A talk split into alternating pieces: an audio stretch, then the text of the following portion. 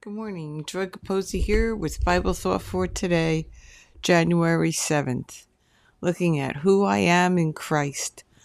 I am reconciled to God from 2 Corinthians 5, verse 18. Now all things are of God who has reconciled to us to himself through Jesus Christ and has given us the ministry of reconciliation. The Message Bible reads All this comes from the God who settled the relationship between us and Him, and then called us to settle our relationships with each other. Broken relationships we are familiar with. Fixing them, that's the hard part. God could have given us up as a bad job, broken relationship, and left it at that.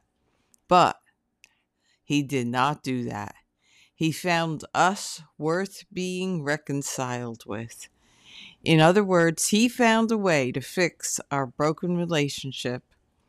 Let us value our relationship with Him today and let Him know how very thankful we are that He did not give up on us as a bad job.